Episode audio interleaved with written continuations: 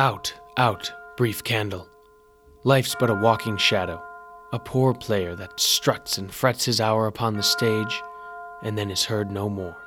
It is a tale told by an idiot, full of sound and fury, signifying nothing.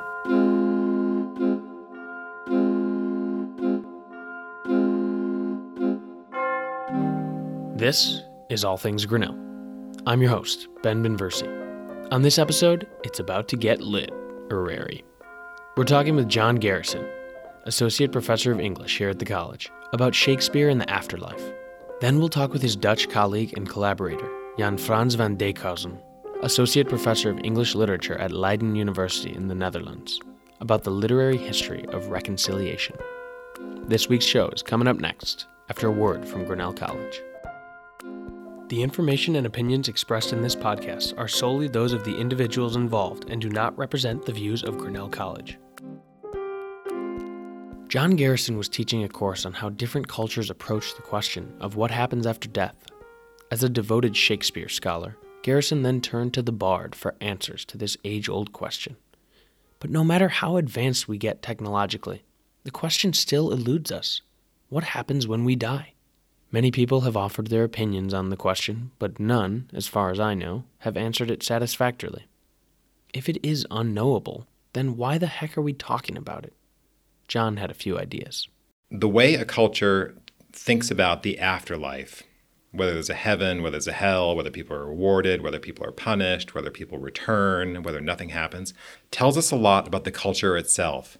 In other words, cultures project onto the afterlife their values. So, what people are punished or rewarded for in the afterlife, as imagined by a culture, tells us what that culture values. So, although we can't really know what happens after death, I think what we can know is that what people imagine happens after death tells us a lot about those people themselves.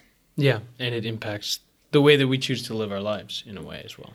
Yeah, many of us, if we think that at some point we're going to be judged, assessed, evaluated, and that's going to determine what happens to us really for an eternity after we die, that puts a lot of pressure on the decision whether or not to report all your earnings on your tax return, which I do, by the way.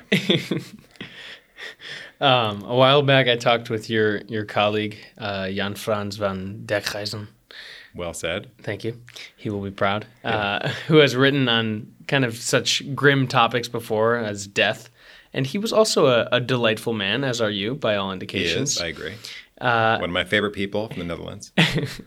so, how did you gravitate towards this subject, which can be a little morbid at times?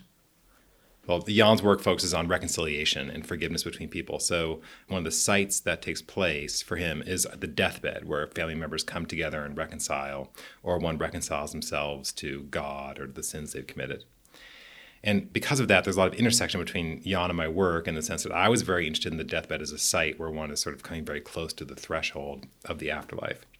I think if our confrontation with the afterlife is a confrontation with the unknowable, and if talking about the afterlife admits that death could come at any moment, then I think to some extent there's no reason not to be funny and not to look at the world humorously. And it's, it's I mean, at its most basic level, it's a coping mechanism. But I think um, knowing that death is always kind of around the corner, that it's that much more important to think that life is uh, less consequential. Hmm. I mean, I think we see this in in the speech by Macbeth, where he likens life to a shadow. So, in other words, we can add a certain lightness to life. We can joke about life, knowing that uh, that death itself just sort of looms on the horizon for it. Yeah. So talk a lot about death in the book, but it's called Shakespeare and the Afterlife, not Shakespeare and Death. It's true. So, what are you trying to do with with the book, and why are you looking at how Shakespeare deals with these complex questions? Well, on the one hand, I think that Shakespeare has always been someone who people have gone to when they're wrestling with the big questions. What to do with one's life? What is ethical? What is justice? How should we treat each other? What does it mean to fall in love? These are questions that I think for the past 400 years, you can find people going to Shakespeare to answer, either through examples of characters who act out in certain ways that seem true to us, or in Shakespeare's sort of deeper meditations on the very complexity of those questions themselves. So I feel like the afterlife is one of these topics that in one way or another, all of us wrestle with. Whatever beliefs we have now, I think there was a point at which we sort of wondered what happens after death and took in different kinds of information and tried to assess it. So, why not go to Shakespeare? But another reason that I went to Shakespeare for the book is that one would think that Shakespeare, coming from this highly Protestant, highly regulated society in terms of its Christian beliefs, Shakespeare lived in a time where you'd be fined for not going to church. You would think that he would have one singular view across his plays and poems about what happens after death, and that that view would very closely match the predominant Christian views. And what's been surprising to me in my own study of Shakespeare is that there are a wide array of views about what happens after death. In fact, it's hard to really pin down any agreed upon conception of what happens in the afterlife. And that very diversity was really intriguing to me. Um, and it really pointed out to me the degree to which Shakespeare is truly an iconoclast, both because he's going against many of the preconceptions of his culture, but also refusing to give us any singular answer. Yeah, you found that for the most part, his characters' ideas of death are particular to the characters themselves and their lives and the context in which the play occurs. How does Shakespeare use that kind of freedom to play with these different ideas about death? A great example of this is Hamlet's encounter with the ghost of his father. In what is probably the most famous speech in all of Shakespeare's work, and in fact, in all of English literature, is Shakespeare's to be or not to be speech. And in that speech, he describes death or the afterlife as the undiscovered country from which no traveler returns. And on the one hand, that strikes us as true that no one comes back from death. Um, we like most of us have never spoken with ghosts, and in fact, in the early modern period, in Shakespeare's period, it was widely believed that ghosts were not real, that they were sort of a figment of the Catholic imagination, and Catholic beliefs were excised with the coming of Protestantism. So this all seems well and good that Hamlet will say, well, there's no such thing as ghosts, and no one's ever spoken with anyone who's died.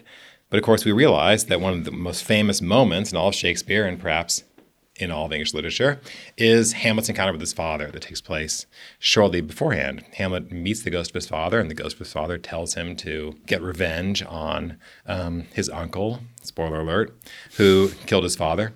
So even there, we can see that the very action of the play, where audience members and Hamlet have seen a ghost, where the ghost demands are what's driving the narrative of the play, and in fact, helping Hamlet know what to do with his life, is in direct opposition to what Hamlet tells us is the truth of the world or the truth of the afterlife, which is that no one returns. So, how do the characters kind of make sense of death using their own experiences? Because a lot of ways it's like projecting your life onto, you know, another life that will come possibly.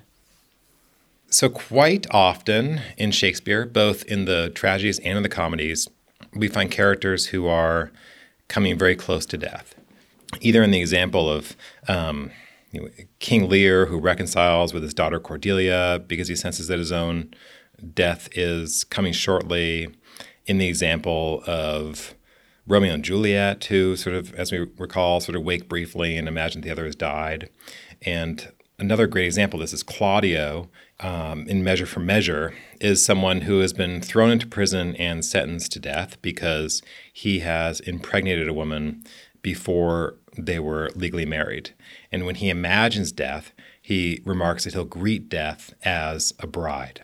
So he imagines that death itself will be this dark female figure who will embrace him in this very romantic embrace.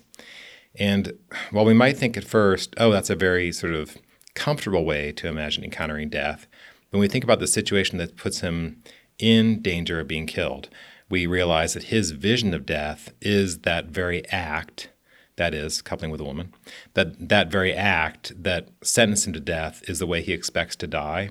And we see this really across Shakespeare that people are making sense of why they are dying, what death will look like, what life will look like after death is very closely related to the reason they've come to this moment in the play where they're about to die.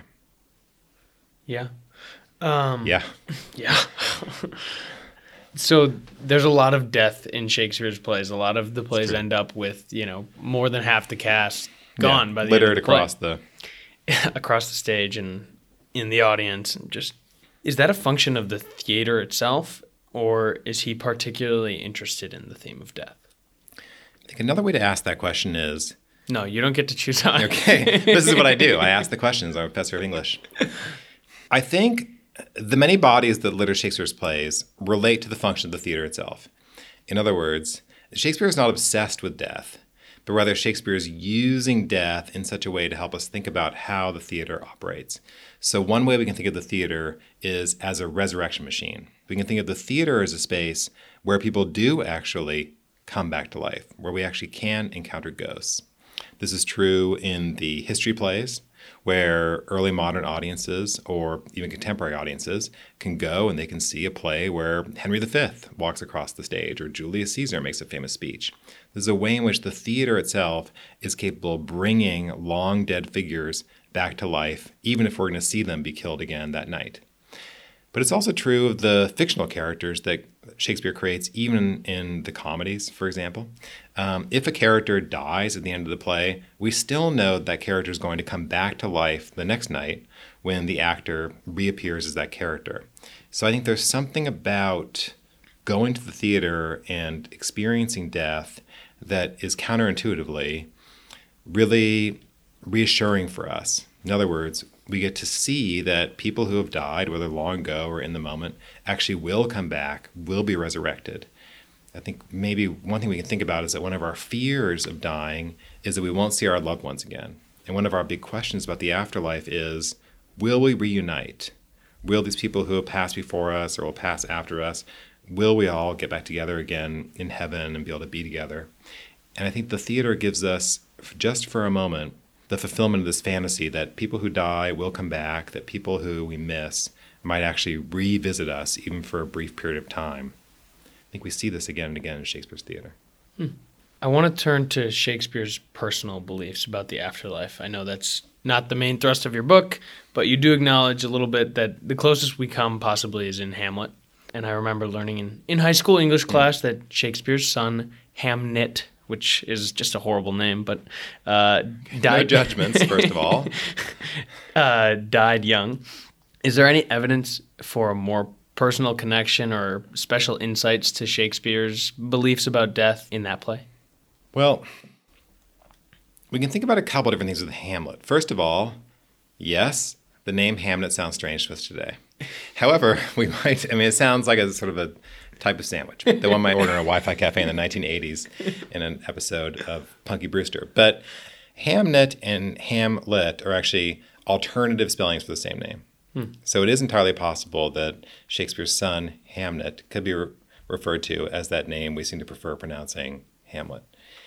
So on the one hand, we can think about that play that's about the separation of a father and son, the trauma of that. We can think about that play as a way of his working through the loss of his son. But another way to think about that play in terms of Shakespeare's own belief is that Shakespeare, of course, lost a father, as Hamlet does.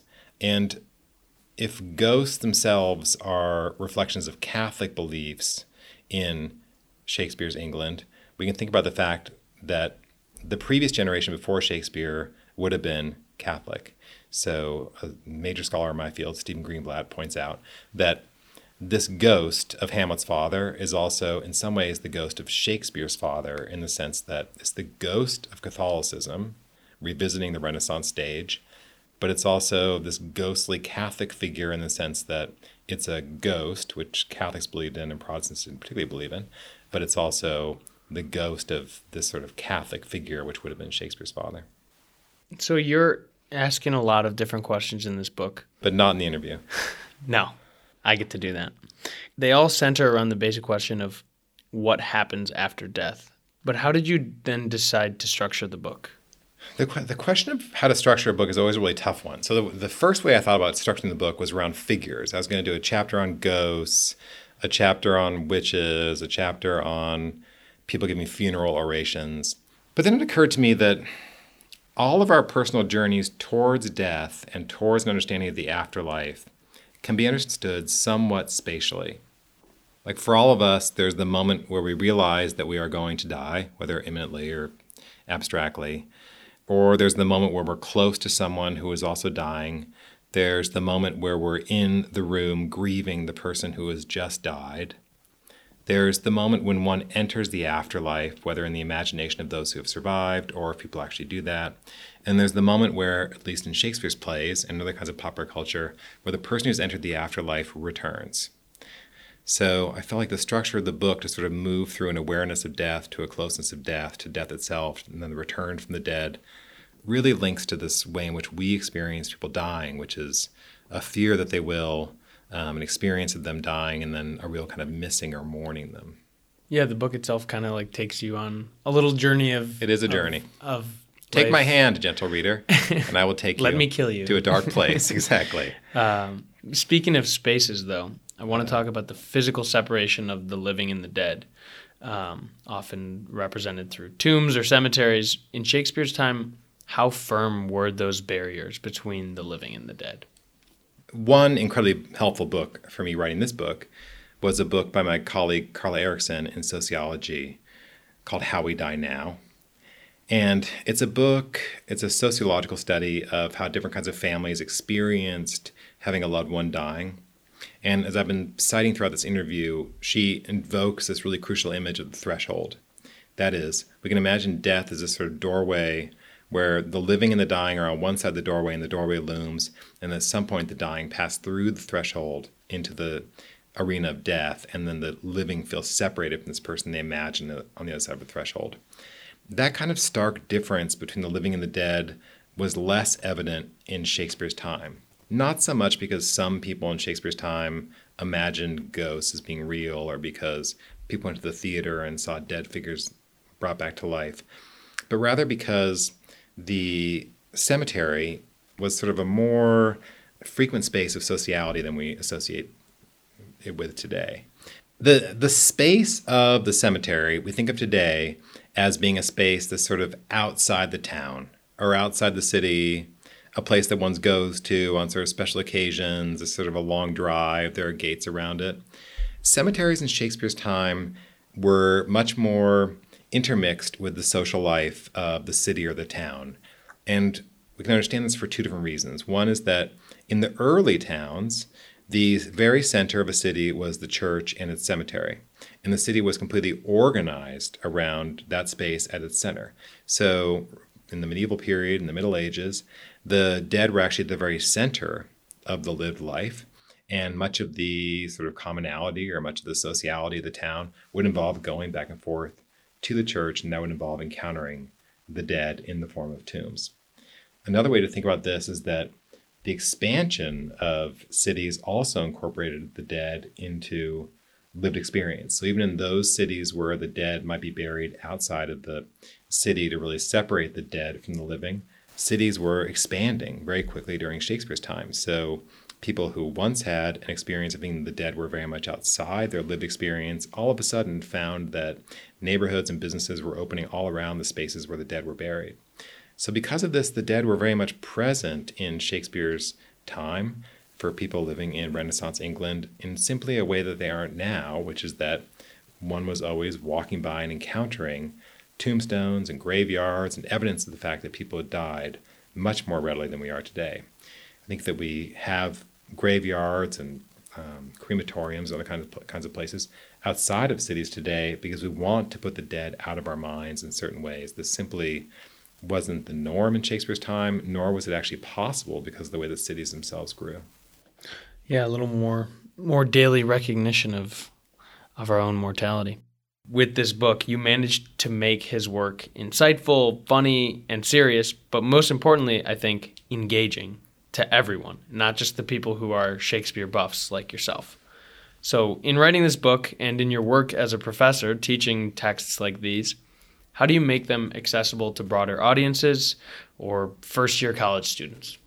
Well, I think this is one of the funny things about Shakespeare is that now, in the 21st century, and this has been true for a while, Shakespeare becomes associated with very highbrow culture. In other words, we think of Shakespeare as this sort of very refined writer uh, who performed in court and has this very complex language. Um, and perhaps most of that is true. But what is also true of Shakespeare is that Shakespeare, during his period, was simply popular culture. That is, when you had like a Saturday to kill time, um, you might go to a Shakespeare play or you might go to bear baiting at the next door and watch a bear fight a dog to the death. Woohoo! Which is sort of like the monster truck festival nowadays.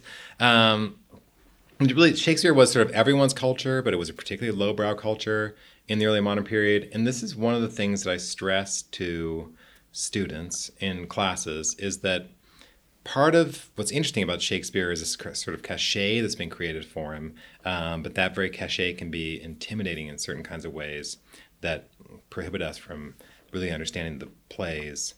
There is this sort of there's both the completist culture around Shakespeare where people want to see every play, read every play, perform in lots of plays. Um, there's a geek culture around Shakespeare where people want to know kind of all the ins and outs and want to know about all the adaptations and whatnot and that can make it hard to dive in. But um, like with my students, I always start with really the closest possible analysis of the text, and that takes it away from them needing to know about Shakespeare's life or needing to know about early modern culture. We really just start with the language and just start with the page and a single line of text, and that's a way for them to really get into what is the richness of Shakespeare, which is the nuance of the language. That, by the way, Shakespeare was able to do with an elementary school education. so, like Shakespeare himself, Shakespeare was neither highbrow culture nor was he himself particularly highbrow in the sense of his schooling. Um, he didn't go to university. Didn't go to Grinnell College. He didn't go to Grinnell College. How could he possibly produce such works? It's true. It's a real question, actually. um, I think we're looking at an honorary degree for him, but I'll check in with the higher ups about that. Okay. Has writing this book helped you process your own thoughts on the afterlife? Writing this book hasn't particularly changed the way I think about what happens after death, but it has really helped me understand more clearly why certain people have certain kinds of beliefs. I think my younger self, my undergraduate self, when he encountered people who had other kinds of beliefs than I had, sort of got in that trap of, well, there, there has to be a right or wrong answer, mm-hmm. and they must be wrong, or mine is more right, or something. And I think the more I've learned about the unknowability of the afterlife has allowed me to sort of let go of feeling like even if we can't know what it is, there has to be one singular answer. Mm-hmm. But I think also to listen really carefully to people's stories about what they believe, or their family believes, or their, their parents believe, or they, what they're telling their children, what their church believes. I think this has really helped me understand what is important to them about their lives as they sort of tell me what's going to happen after their lives or where they think their deceased loved ones are, it tells me a little bit about their relationship to people they care about. My dad's last book came out from Oxford University Press, and this book came out from Oxford University Press. And my dad didn't know I was going to write this book. And I think that on the one hand, for me personally, it's this important lifeline or tether to my dad, who's died, that we both published at the same press. It's a way that I feel connected to him. And I don't in any way believe that um, my dad somehow knows this in some way, but nonetheless, it feels like it's a way, it's partially sort of an afterlife for him, and it's partially a way that uh, maybe I'm continuing on his legacy. But I know that my mom recently remarked to me, "Oh, I'm sure, I'm sure your dad is so proud to know that you published this book." And I think we hear that belief a lot that people think that people who have passed on are sort of watching over us, are aware of our, they're smiling down on us when we um, win the lacrosse game or whatever. I think this, this notion that people are watching over us, smiling down on us, keeping an eye on us, keeping us safe. I'm not saying that that isn't true because I have no idea because none of us know, but I do think that that expresses a certain kind of relationship we want to have with people who have died or mm. kind of a way to assuage our sadness about people dying or the fears that those people aren't in our life anymore um, that our parents aren't around or that our grandparents aren't around or something. A way to kind of like deal with that anxiety or that fear is to imagine that they are still around in a certain kind of way, in the sense that they're watching over us or sort of in the room with us. And on the one hand, that doesn't necessarily mean that you believe in ghosts. It can mean that you just believe that their presence is there, you know, inside of you or in the spirit of what you're doing. But I think a lot of people embody that by saying, "Oh well," um, they think that person is sort of was there with them when they walked across the stage of the beauty contest. Yeah. That's kind of like cheating death in a sense. Um, that you know, living on after death, whether it's in people's memories or, or other ways. And I find it alluring that Shakespeare may have, you know, cheated death himself because here we are talking about him centuries later. We are indeed. And we'll be talking about him for centuries. Shakespeare shows up quite a bit in, for example, Star Trek.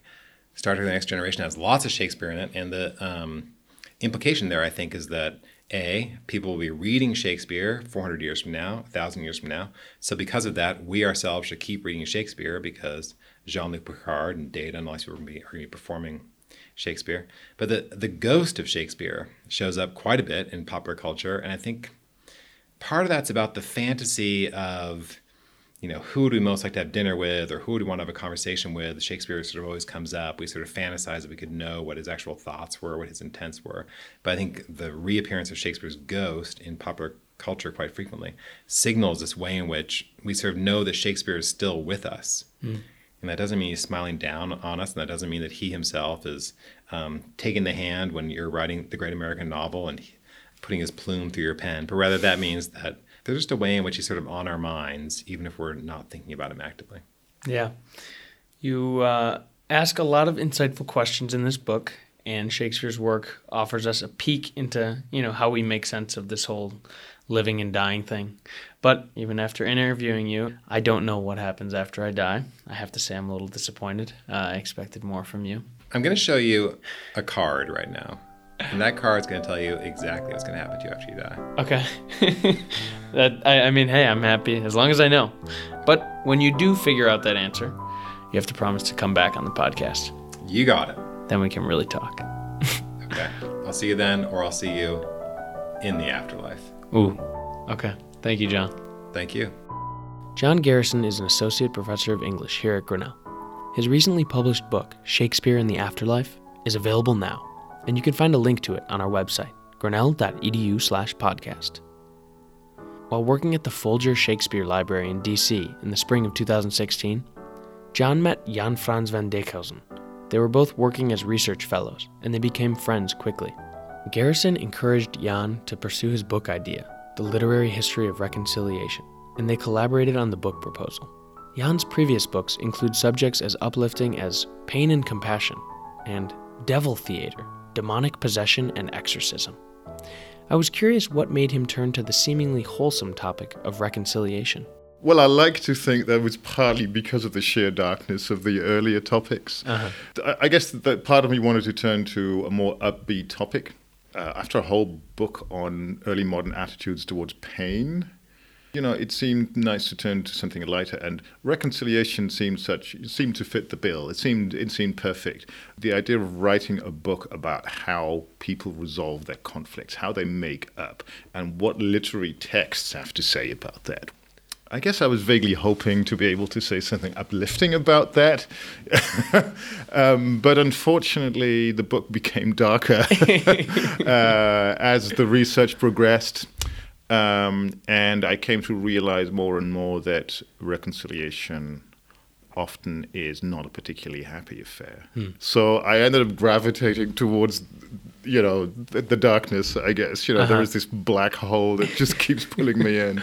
Yeah. Do you think that was uh, an, like a natural phenomenon, or do you think that's something about you and your, you know, your interest as a scholar that kind of directs you towards those things? Well, in this particular case, I like to think that it was the the source materials that I was working with that uh-huh. made me change course, as it mm. were, that made me adjust my argument. Yeah. So, what did you discover writing this this latest book about about reconciliation? That it was not as as hopeful as you had perhaps imagined. Yeah. Well, one thing that that became increasingly clear to me is that, especially in my pre twentieth century case studies, um, reconciliation often serves to reconfirm, to reinscribe dominant hierarchies. Mm.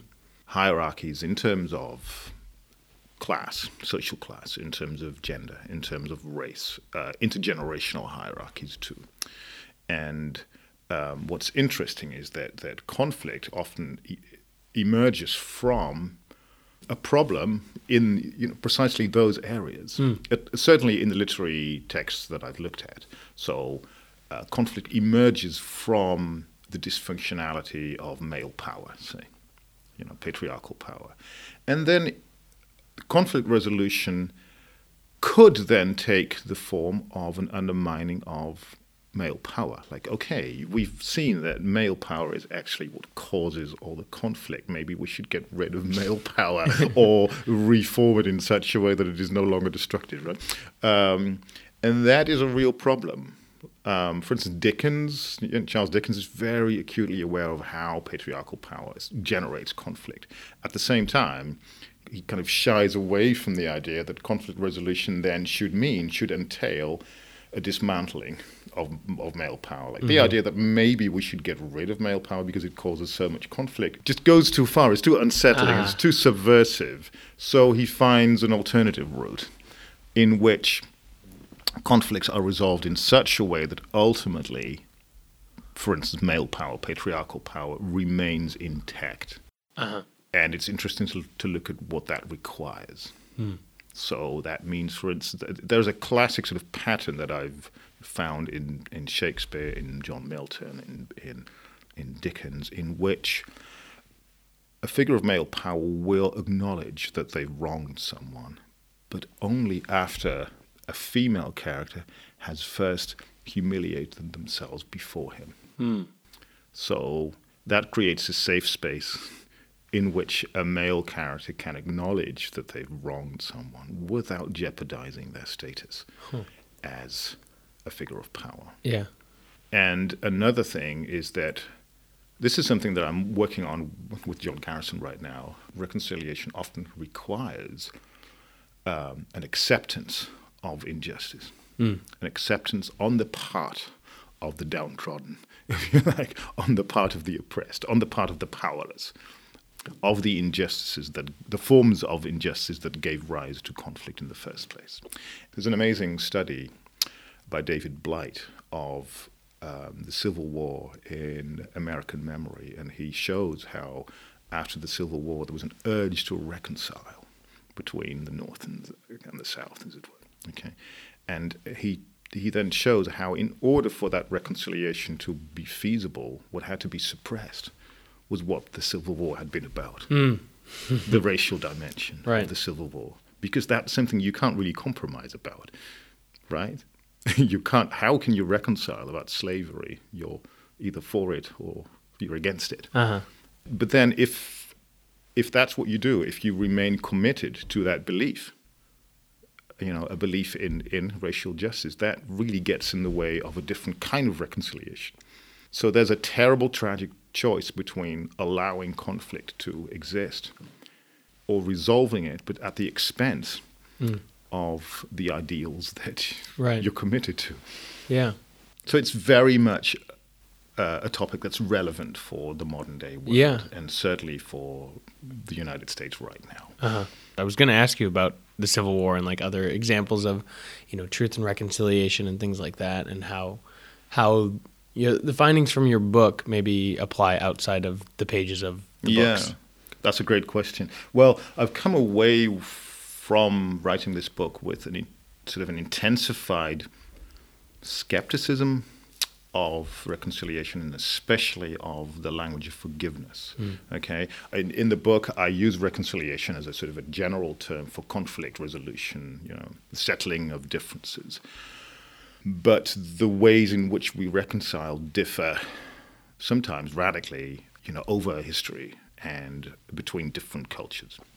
And so, one really dominant um, sort of template, right, for thinking about conflict resolution in our culture is the language of Christian forgiveness. And I've come away with a, a certain skepticism of that. Hmm. And I can cite an example of that that's very, that's you know fairly recent, and I think puts the issues on the on, on the table. The infamous Access Hollywood tapes, mm-hmm. and the evangelical response. The well, I, I, I, shouldn't say evangelical response, but the, the response by certain prominent evangelical leaders to that. What they would say, for instance, Jerry Falwell Jr., the president of Liberty University, yep. said, We should forgive Donald Trump. Our theology revolves around forgiveness mm. because we, we know evangelicals know that we are all sinful. We Yeah. are all in need of forgiveness. So we should be forgiving of Donald Trump as well. And that sounds beautiful, right? and that sounds generous. Right. Um, and it sounds like a moral sort of something to aspire to morally. But hang on, you know, uh, there's a couple of, of catches here. Right. Um, first of all, this kind of spontaneous forgiveness tends to be offered with, let's say, a special enthusiasm to powerful, white, wealthy, heterosexual uh, men. Right.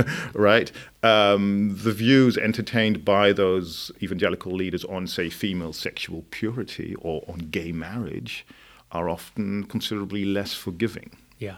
right? So, in fact, behind that l- beautiful language of forgivingness um, lurk all kinds of assumptions about whose uh, wrongdoing should be forgiven, and there's a whole moral code behind that that is not politically neutral. Yeah. Okay, and also the idea that we're all sinful and therefore we should be forgiving towards e- each other flattens out any idea of wrongdoing. Like it implies wrongly, I think, that there are no um, gradations of wrongdoing. If we're all equally sinful, then nobody is, as it were. Okay, so um, that too is, I think, um, a language that a narrative about wrongdoing and reconciliation that has to be treated with a healthy dose of skepticism. Yeah. Can you give a, a notable example of, of reconciliation from one of the books that you studied and explain how the power structures kind of play a role in the process? Yeah. Um, John Garrison and I, for instance, are now looking at Shakespeare's late plays, which have often been read as, you know, revolving around forgiveness. Like he moves on from tragedy and um, examines forgiveness in the late plays. Um, but for instance, there's uh, a moment at the end of The Tempest at which Prospero, the wronged Duke of Milan, attempts to forgive his brother Antonio, who usurped his dukedom. And Antonio is now in his power. And he says, I quote off the top of my head, so there might be, you I'll, know, I'll double check it for you. yeah, maybe we should double check it. There might be a couple of mistakes in there. But he says, For you, most wicked sir, whom to call brother would even infect my mouth, hmm. I do forgive thy rankest fault, all of them, and require my dukedom of thee, which I know thou must perforce restore. Is that generous forgiveness? Is that a forgiveness in which you let go of, resentment? I don't think so. I mean, he's just reminded him that he's not going to call him brother. In, Right. in fact, that would infect his mouth. So he does not re acknowledge him as his brother. There's no renewal of the fraternal relationship. I'm just, I don't think we can be bros, you know, even now. Um, and also, he reminds, you know, Prospero reminds Antonio of the power he has over him. Hmm. I want my dukedom back, and I'm afraid you have no choice but to return it because you're now in my power. Yeah. And interestingly, that moment has often been celebrated as a moment of beautiful forgiveness. It's uplifting, and I'm I think Skeptical That I'm again. skeptical of that. Or you know, to read that moment in those terms re- requires that we suppress a whole lot of details about that.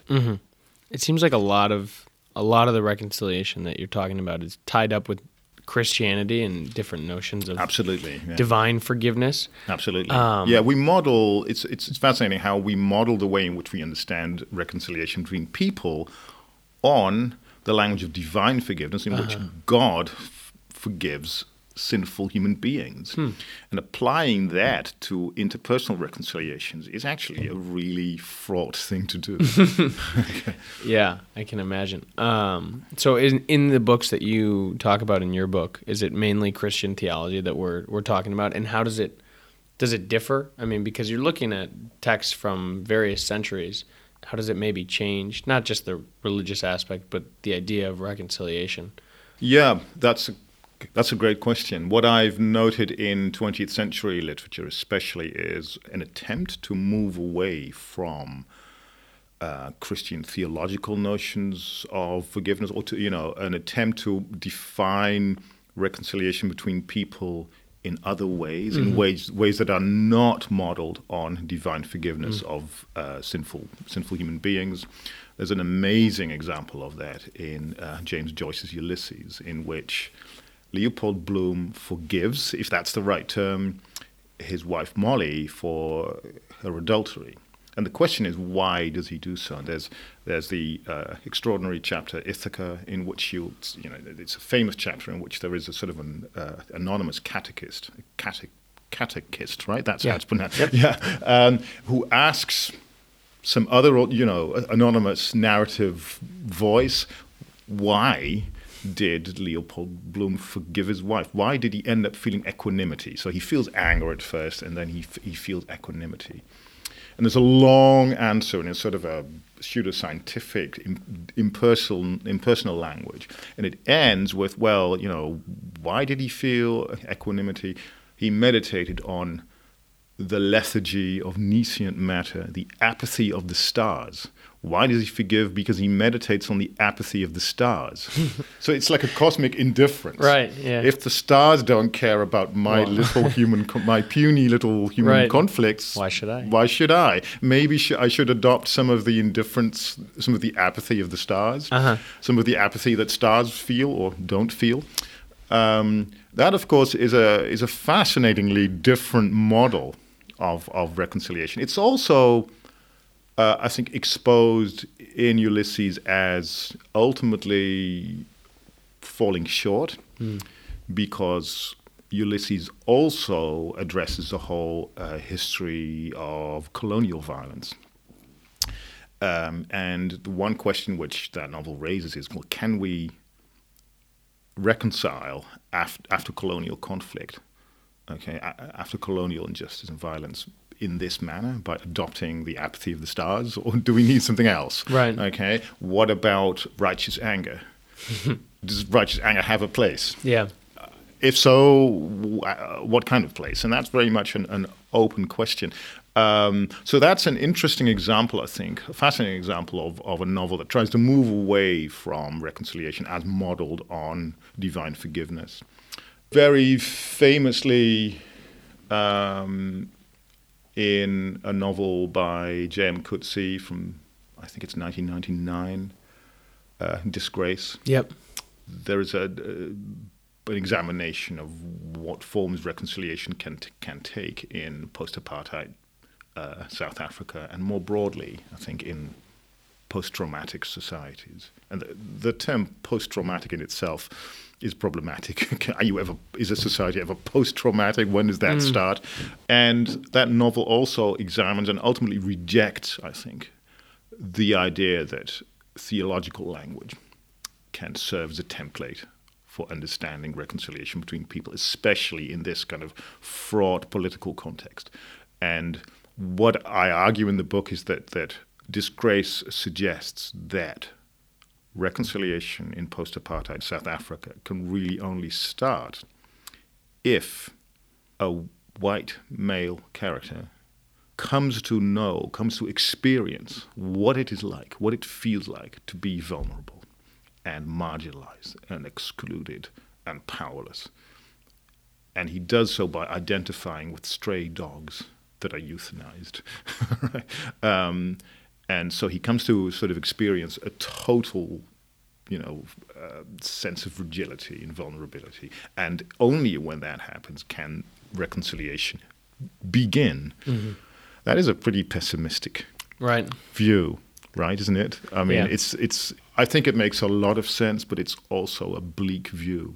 Yeah, because how many people are going to want to force themselves to, to feel that way? Exactly, exactly. That that requires a complete shedding, right, of any sort of power or status. Um, at the same time, it is a powerful notion to entertain. It raises that question of, you know, how, to what extent can we feel the pain of others? To return to my earlier book, Pain and Compassion, Right. you know, to, to- that's a, a question that a lot of literary texts that I've looked at keep re-examining. Can we feel the pain of others, and what does that mean, and what is what is what does that require?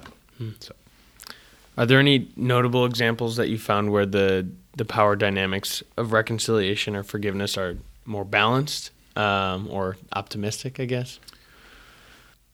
Well, I'm, I, I wish I could say yes. you know, I mean, i am an optimistic person, you know, in spite of everything. Right. Um, but I've not found a single case study in which that happens in any kind of unqualified or unproblematic manner. Hmm.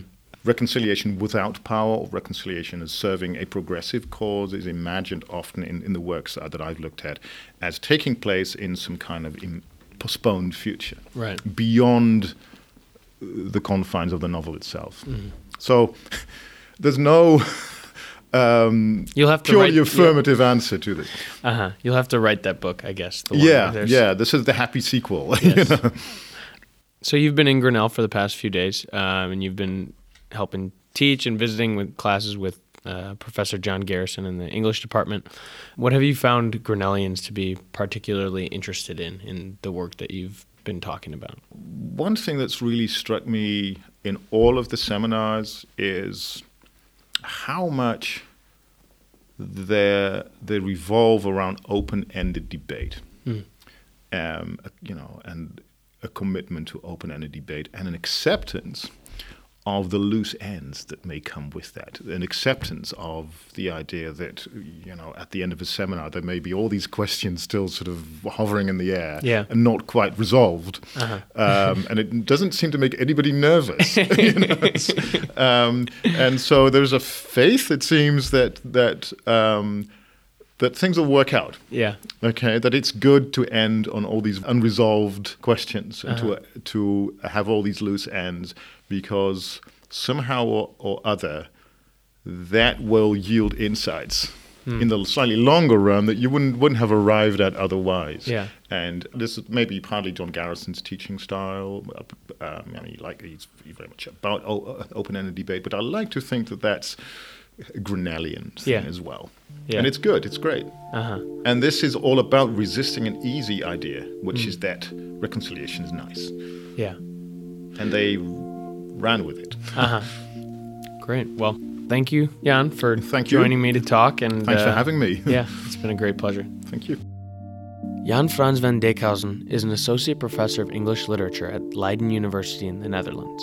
In typical Dutch fashion, Jan showed up for our interview on a bike. He was only visiting for a few days, but of course he got his hands on a bike. From where? I don't know. Maybe he borrowed it. Maybe he stole it from an unassuming first year student but I'm sure he reconciled with the student afterwards, although we might have to investigate the power dynamics of that situation. You can find a link to his book, The Literary History of Reconciliation, on our website. There's a chapter in the book specifically about Shakespeare, but it really only scratches the surface. So Jan and John are co writing a book length study of reconciliation in Shakespeare together. And when they do, you'll hear about it here on the podcast. We're really lucky at Grinnell College to be able to enjoy live concerts from artists of all backgrounds, sounds, and styles. A few weeks ago, Grinnell Concerts hosted Victoria Vark, Thin Lips, and Camp Cope live in Gardner Lounge. Our musical correspondent, Gabriel Schubert, class of 2020, snuck into the green room before the show to get a word in with one of the performers. Camp Cope is an independent alternative punk band from Melbourne, Australia. Their music is raw and emotionally provocative, but maintains a sound that is pleasing and welcoming for new listeners. For fans of alternative, indie, and punk rock music, this is an act I'd recommend listening to. One of the most impressive things Camp Cope does is vocalize their strong feminist ideologies into an incredibly emotive and powerful package that's wrapped in a casual and accessible sound. The band's music is political by default, as they are an act comprised of all women. I got a chance to speak with the band's drummer and de facto band mom, Sarah Thomson, or Tomo, about the group's creative process, the Me Too movement, and the band's future music. Yeah, when we started playing and people started wanting to hear what we had to say and people started talking at us, it was kind of just happened. It wasn't like a, um, something we decided to do. Um, lyrically and um, like I don't know, we've always been quite political from like when we were quite young. Some of their most impassioned songs take aim at the male dominated culture of the music industry and the world's patriarchy at large. Another power that comes from Camp Cope's music is the fact that these songs are grounded in reality, in the lived experiences that these women have had navigating the music industry. I'd say like a good 95% of the lyrical content is lived.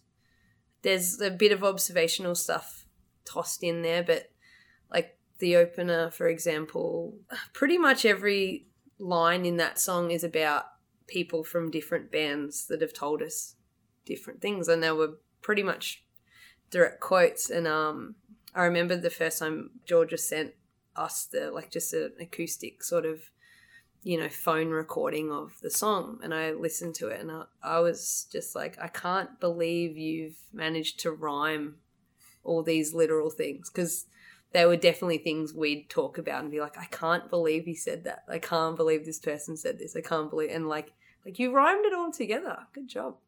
Historically and continuing to this day women's stories of sexism and misogyny are often ignored. Camp cope's music is a loud and aggressive refusal of that norm. The intersection of music and social discourse is what makes Camp Cope's music so poignant. It is arriving in exactly the right moment. The patriarchy is being dragged out in the light by feminists all over the globe in all industries. Camp Cope is creating a space for women to find solidarity in music. Songs like The Opener are a rallying cry against the sexism that takes place in the music industry. Tomo said it best in our interview. If you've got a platform to use, like, you shouldn't really waste it. Like if if you're getting questioned on this stuff, then you should answer it. Like you shouldn't just play the fence sitting card and just you know I don't want to get involved because then you get in trouble and then you have you know people on either side where it's like no like your opinion should matter and people should stand up for what they think they should stand up for so camp cope released their second record how to socialize and make friends just as the me too movement was picking up steam the songs, The Opener, and The Face of God are emblematic of the struggles that women face on a daily basis, ranging from casual sexism to institutional misogyny and sexual violence. The Face of God is the third song on that album, and it is a deeply emotional piece that deals with the themes of sexual assault and victim shaming and blaming. In the chorus, Georgia sings, Could it be true? You don't seem like that kind of guy. Not you, you've got that one song that I like. And later in the fourth verse, and I saw it, the face of God and he turned himself away from me and said I did something wrong, that somehow what happened to me was my fault. Georgia, in particular, was very nervous about releasing it. Like, and we were kind of like, nah, like it's like, it's got to be on the record. Like, you know, and, and she was like, yeah, true, like kind of thing. And we recorded it and she was still like, you know, had mixed feelings about putting it out because to be like, people are going to start pointing fingers at people and people are going to like think that I'm talking about this person or this person and I don't want, you know. Um, and then Me Too happened like after that and before the record came out. So it was like between recording it and the album being released. And it was kind of like, well, now I'm really happy that it's out there because like people are listening to this, like listening to people's stories and you know believing them. So it felt good to have it on the record, even though it was unintentional as a Me Too sort of inverted commas Me Too song. Camp Cope's music, in addition to being purely enjoyable, is making an important contribution to the conversation surrounding sexual assault and sexual respect. The Face of God captures a complex range of emotions that exist in solidarity with survivors and rage at the tendencies to protect men who commit sexual assault. The message at the end is very clear end victim blaming. As the Me Too movement and other women's rights movements continue to gain traction on a global scale, I'm interested to see where their music goes from here. Since they've been touring for so long, Tomo speculated on what's coming next for the group. I think there'll be a bit more more going on maybe because we'll actually have some time to think about it and time to record it as opposed to sitting in a room together and uh, playing songs live twice each and then running away again. Unfortunately, on the night of the concert, Kelly, the group's bassist, was sick and Camp Cope could not perform as the rocking trio we were all hoping for, but Georgia played a solo show of songs new, old, and unreleased.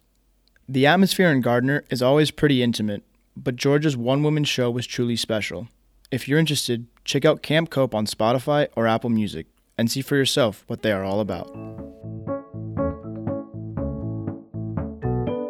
That was Gabriel Schubert, one of the student workers plying their craft here in the Office of Communications. And with that, we'll wrap up this week's episode. Next time, we're going to talk to this year's commencement speaker, author Amy Tan. I'm very excited for that, so I hope you tune in.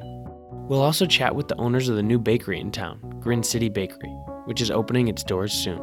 And Anya Chamberlain from the class of 2019 will explain why she sat in the Rosenfield Center's Smith Gallery for five days in a row with a dozen loaves of bread, feeding and drawing people with bread all day. Music for today's show comes from Poddington Bear. If you'd like to contact the show, email us at podcast at grinnell.edu or check out our website, grinnell.edu slash podcast, for more information about the guests from today's show. And don't forget to subscribe to the podcast wherever you listen. I'm your host, Ben Binversie. Stay weird, Grinnellians.